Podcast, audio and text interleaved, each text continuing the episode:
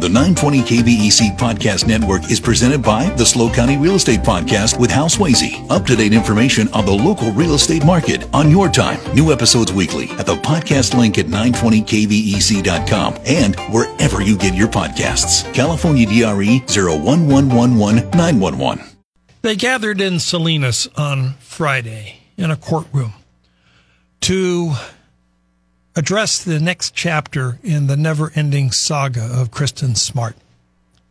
It's been 27 years.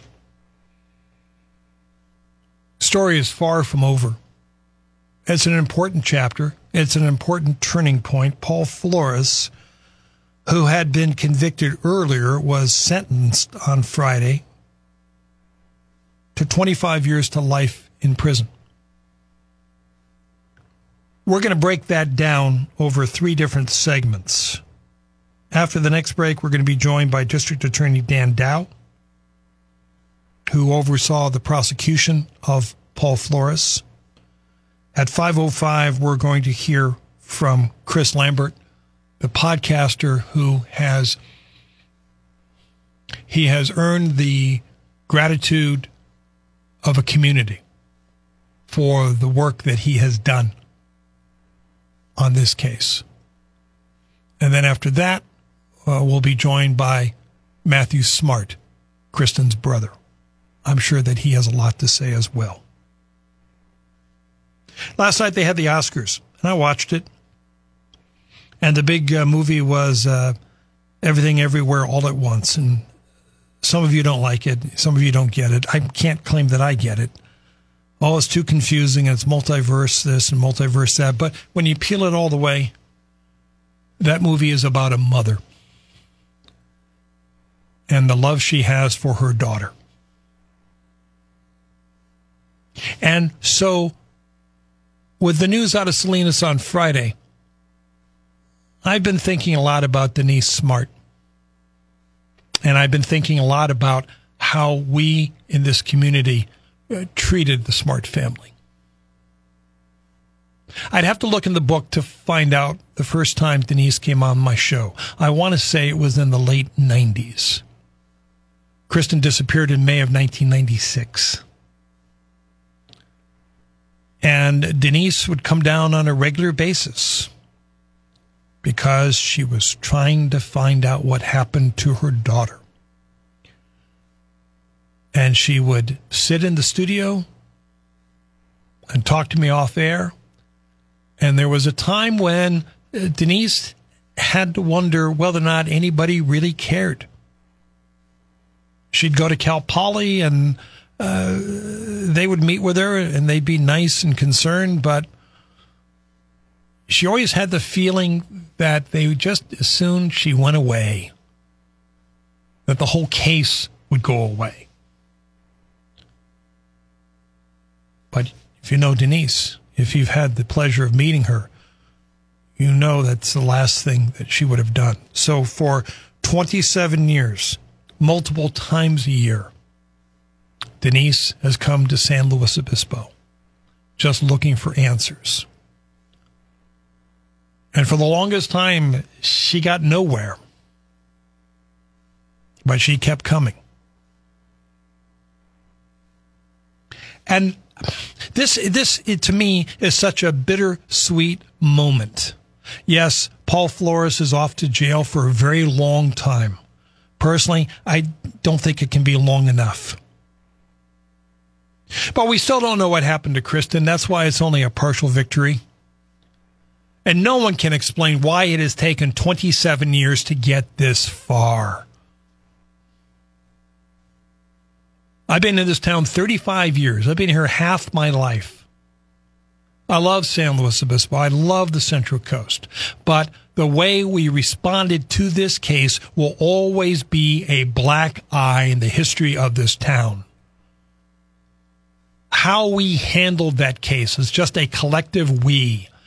It's just bungling, heartbreaking, inexcusable. And one of the few silver linings for me, other than the conviction of Flores, is the fact that this community eventually turned around and welcomed the Smart family with open arms. I've seen it. There's a group of people down in Shell Beach that have made the Smart family members of their own family. And whenever the Smarts come down, they stay in Shell Beach. And they feel love and support there. They see that people are caring because of Facebook and other social media. People from around the world have spoken up and reached out to the Smarts and supported them. And it's like night and day between 1998 and 2023. And I am very grateful to see that change. I think a lot of that credit will go to my five o'clock guest, Mr. Lambert, who is, um, he likes to avoid the spotlight and Chris does not like the attention put on him. But there is no doubt that once Chris became involved with the podcast, it put the case back in the spotlight. And Chris did the research and the legwork and asked the questions that needed to be asked. And I think we should all be very, very proud of the work that Chris has done. In addition to the law enforcement and Sheriff Parkinson and District Attorney Dow, they weren't around. They weren't in office back in the 90s. They were not involved with this initial bungling. They get a lot of credit too, but I I give so much credit to Chris Lambert, just an ordinary guy who refused to let the story go. And I'm grateful that I have lived long enough to see this community support the Smart family, but particularly Denise Smart. Because there was a time when Denise thought that nobody cared. I hope that just because we have the good news of a long sentence that we don't forget Kristin and we don't forget what happened here.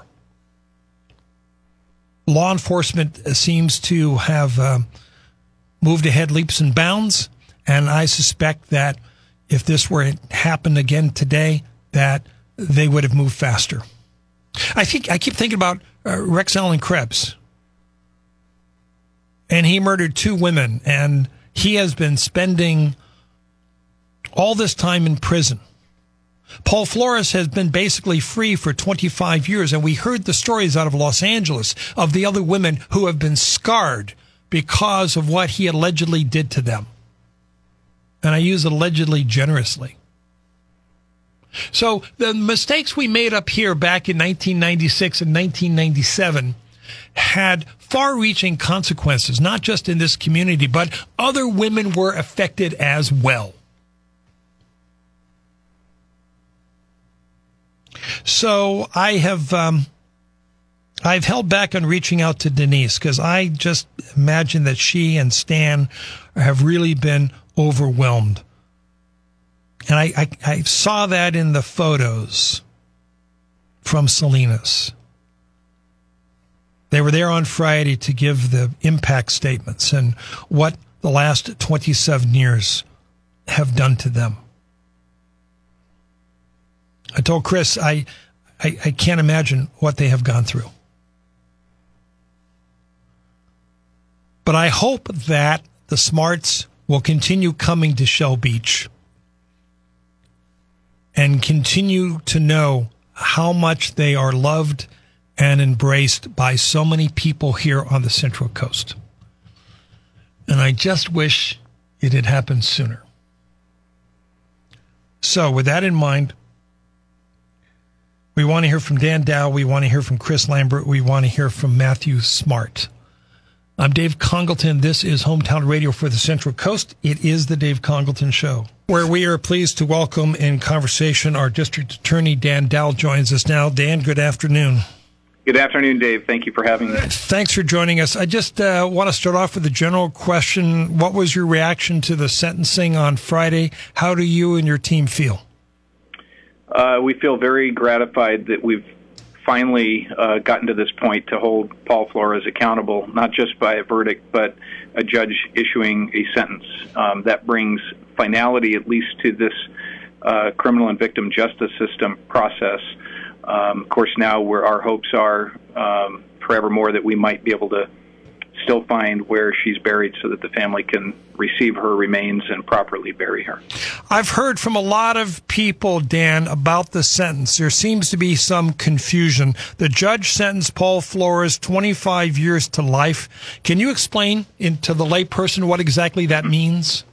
Absolutely. Thank you, Dave. Um, California law is very complicated and not intuitive, so I appreciate the question. Um, with first degree murder, and without any other allegations uh, charged, the only sentence that someone can be can receive is uh, 25 years to life in state prison. Under California law, before realignment, a 25 year to life sentence would mean that you'd spend every day of 25 years before being given a chance for parole. With realignment and the criminal and victim justice system reforms that have been happening over the last 12 years, um, that now is no longer the case. People are receiving credits um, on murder. Um, and so we don't know, we can't say with any certainty how soon Paul might be eligible for a parole hearing before the 25 years is up. And I would just I don't mean to make the comparison, but just as an example, Sirhan Sirhan is eligible for parole and he comes up for parole, but he's denied every time. The point being, Dan, that simply because you're eligible for parole doesn't mean you're going to get it. That's absolutely right. And there's a hearing process. The district attorney's office is allowed an opportunity to participate at the what they call a, a lifer hearing or parole hearing. Um, we still have um, representatives show up to those hearings for anyone's case that came out of our county. So, you know, recently, I'm sure, um, you know, people like you have followed the fact that we have um, have done so. The Destiny Myers uh, case is not the one there yet. I'm sorry, Elise Paylor, who was murdered brutally. Um, we've been appearing at all the parole lifer hearings for those responsible for murdering her. Um, and so we go and we have an opportunity to present a case as to why the person should not be released. Um, ultimately, it's up to the parole commissioners to make a decision. And if we uh, disagree with their decision to let them out, then we can, in most situations, write a letter to the governor asking the governor to overturn the decision by the parole board. And we have done so on several occasions. Um, once or twice, the governor has um, granted our request. Sometimes he has not. Um, uh, uh, several people also asked me, do we know which prison Paul Flores is going to be spending time in? No, that will be determined by the Department of Corrections and Rehabilitation once he is in processed um, at one of the facilities where they do in processing. They'll they'll classify him as they do all prisoners, and they will determine where they think is the uh, most appropriate place to house him. So where is he now? My understanding is he's awaiting transport to the department. I believe he's still with the San Luis Obispo County Jail. Um, the paperwork from the court has to be uh, finalized. There needs to be an entire packet, basically a prison packet. Um, all of that documentation gets prepared, given to the uh, sheriff's office. Then they transport the prisoner along with the paperwork for in processing at CDCR. That can take days, it can take weeks. Um, in big cases where the paperwork is complicated, it could take longer conceivably. I, I would have a um, you know, good reason to believe that they're going to do everything they can to um, you know to get that done as quickly and as accurately as possible. Is there a basis? Do you do you expect the defense attorney to appeal? You know, in in every murder case, we expect a defendant to appeal. It's not the same attorney that represented them, uh, because one of the issues often raised by a defendant in an appeal to a conviction is that their attorney made some mistakes, perhaps was ineffective, And so, because of those um, issues, um, they will obtain, if they can't afford their own appellate attorney, one will be appointed by the appellate court. And I would assume that that Mr. Flores will will want to appeal, but that's just an assumption on my part, given the seriousness of what he's been convicted of. We're in conversation with District Attorney Dan Dow getting his reaction to the sentencing of Paul Flores last Friday to 25 years to life. I believe it was on Facebook, Dan, but somewhere you have publicly called on Paul Flores, Ruben Flores, and uh, Susan Flores to reveal their whereabouts of Kristin's remains.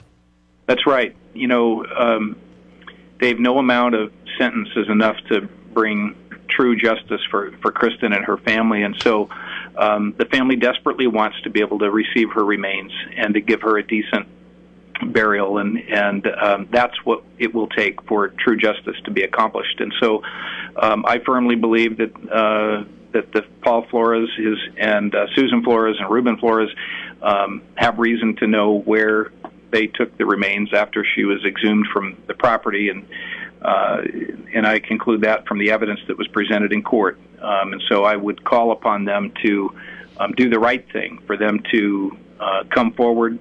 Uh, certainly, they can do so without without uh, fear, considering that Paul has already been convicted and Ruben's case uh, was acquitted. Um, it would be in their best interest, I believe, because they have to be sitting with the knowledge of, of where she is and what happened. Um, I would plead with them to please come forward, uh, do the right thing for the Smart family. You may not want to answer this, but I'll ask it anyway. At any point, was there a deal offered to Paul in you know, exchange for revealing the whereabouts? Dave, it's a great question, but um, we we have a policy, and it's pretty consistent, I think, with other DA's offices as well, to not comment on plea negotiations. They're always kept confidential, and the reason for that is that we want negotiations um, of any kind of disposition, not just something as significant as this, but we want the communication channel to be um, protected so that it um, hopefully promotes um, you know good faith in terms of negotiating. And so we don't comment on that. I know that there were some comments made at the sentencing um, by some individuals, and there has been, I think, some reporting on um, on what people believe had happened under prior administrations. But uh, for good reason, we always want any kind of negotiation between a defendant, their attorney, and the district attorney's office to remain uh, confidential. So, what I'm hearing, though, Dan, is that hypothetically, that negotiation could come down the road, hypothetically, a year from now. Well, let me tell you, there was a case. Hans Reiser was convicted of, of homicide in Alameda County about 12 years ago. It was a no-body homicide. The defendant, who was the husband, um, after being convicted of first-degree murder, after taking the witness stand, denying that he had anything to do with it. Um, once he was convicted and sentenced uh, for 25 years to life, uh, he came forward and asked to meet with the prosecutor and the investigator, um, and they were able to, even after the conviction in court, were able to um, to reduce his sentence in exchange for him directing uh, the people to the body of the wife that he had murdered. And of course, that was um, very well received by the family and the community because it truly brought better closure um, for them, knowing where she was, able to retrieve her body and, and to bury her. So it has happened. There is precedent in California for it. Um, and I would just say it would be, um, in my view, about the only thing that could potentially uh, release the Flores family from what I would believe would be a psychological hell that they've had to go through, knowing um, you know where Kristin's been buried. Speaking of the family, the father, of course, Ruben was found not guilty. Any thought about retrying him, Dan? There is. Uh, it would be prohibited once once a person has been acquitted for uh, a crime. Uh, they cannot be tried again under the Constitution double jeopardy um, clause. So, had the jury been hung, not able to reach a decision, there could have been a retrial. I but um, as right. to Ruben, it's it's completed. And what about the case down in L.A.? Paul Flores has uh, been accused of multiple rapes and assaults by various women. Uh, is that is that off the table? the uh, my understanding is the LA County District Attorney's Office has um, concluded their review. Um, I, my understanding is that they've communicated that they are not going forward, um, but that again, that decision lies squarely with them. Um, our office had obtained approval to go forward on, I believe it was uh, one or two of those cases um, concurrently with our homicide prosecution. However, um, the judge did not approve of that request um, back after, you know in 2021 when we filed the case. So Judge in San Luis Obispo County did not allow us to prosecute those cases and said that it needed to stay in Los Angeles. Uh, Dan, I got about two minutes left. I'm curious. You you came on board as district attorney and you inherited this case. I'd like you to kind of take a minute and talk about the work that you and your office did in rising up to the occasion here. Well, as even before coming into office, of course, I was very familiar with the case, and um, it was a very important one for my predecessor, Mr. Shea, and, and all of those that had been in this office and in law enforcement. Um, and I, w- I ensured that I was briefed immediately upon taking office on the case, and um, I committed early on to have some uh, additional attorney resources assigned to help with. Um, an eye towards what is needed in order to eventually prosecute the case. So, um, over the course of my tenure, I had assigned at least three separate prosecutors um, for periods of time to work with the investigative team. And I can just tell you that uh, there was incredible mountains of evidence that had to be poured through. You know. Um, and uh, there had been hundreds of people that had worked on the case over that many years, um, and it was a team effort that happened to culminate while I'm the DA. Um, but I have to give credit to the many women and men of the sheriff's office, of the district attorney's bureau of investigations, the FBI, and other agencies that worked so hard for so long. Um, and of course, we're grateful that uh, Mr. Lambert came along with his uh, podcast, which continued to renew and, and motivate interest in following the case. But um, there's been uh, a, a huge amount of effort that has gone into this and resources, and I can just tell you that uh, it feels wonderful to know that we were able to get to a point where we had enough evidence to go forward and um, have a successful prosecution. And uh, it's, it's still a bit surreal, um, and uh, we're just so grateful to so many. Uh, Dan Dow, we're grateful for your time. Thank you very much for joining us this afternoon. Thank you, Dave. All right, off we go. We've got news and traffic and weather. Chris Lambert up next, followed by Matthew Smart. This is Hometown Radio.